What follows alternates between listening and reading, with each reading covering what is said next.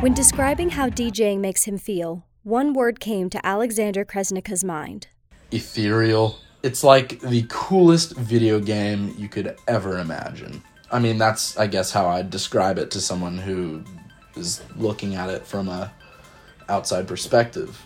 Kresnika's DJing career began his freshman year of high school.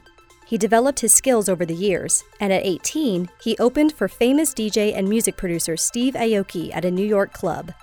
Now a sociology and business junior at UT, he's found a growing DJ community that he believes comes from a rise in accessible technology and house music popularity. Yeah, house music is on the rise. I think people are starting to slow down with hip hop and either break away into indie sounds or more R&B type vibe or electronic and house. Think about what like Fisher. Everybody knows Fisher now. I'm losing it. Ah, like that it's catchy. When it comes to DJing in Austin, advertising junior Jordan Bush said it's all about networking and persistence. I went to all the managers and I kept on asking them like, "Do you need a DJ? Do you need a DJ? Do you need a DJ?" Thanks to his perseverance, Bush now DJs at various 6th Street establishments Thursday through Saturday. On campus, Bush made connections with fellow UT student DJs who often work fraternity events. Sam Elkind, a radio television film junior, recently founded Movement alongside some friends. The business idea aims to promote upcoming DJs. Elkind said he hopes his business and DJing experience can provide a platform for DJs in West Campus to share their talents with the larger community. But it's really just to put like uh, UT students basically in the spotlight um, and create our own gigs because we know it's such a competitive market and it's hard to put our talent on. I guess t- it's hard to showcase our talent without being able to play. It's like we want to just keep getting bigger and bigger and be able to really put DJs in the spotlight. The process of making a mix is different for each DJ.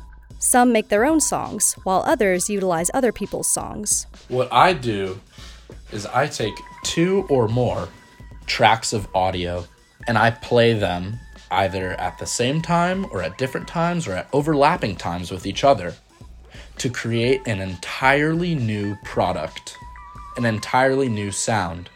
I mean, it really just depends on like the DJ. So like all the famous DJs that you know, like Martin Garrix, Calvin Harris, and all them, like they all make their own songs and make money off of it, and that's why they're famous.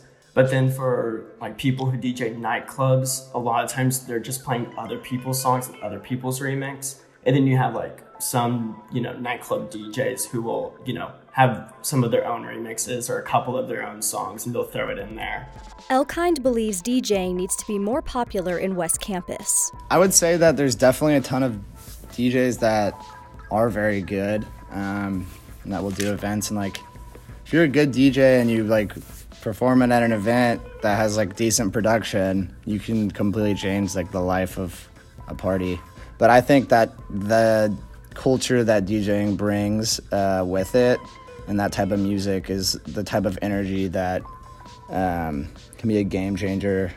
And a lot of the time, people look at it with this like false sense of um, like otherworldliness just because they're up there, not because of what they're doing you have to have a very very clear vision for this. And a lot of the time i don't have that. It just kind of clears up when it needs to. Like it doesn't matter if somebody's talking to me or showing me something. They don't exist. It's me my my box with buttons on it and then this giant singular organism in front of me. For the Daily Texan, I'm senior audio producer Hannah Ortega. This episode was produced by Sofia Vargas Karam, Ryan Borrego, and myself. The songs used in this episode were West Bad by Jeremy Black and Straight Fuse by French Fuse.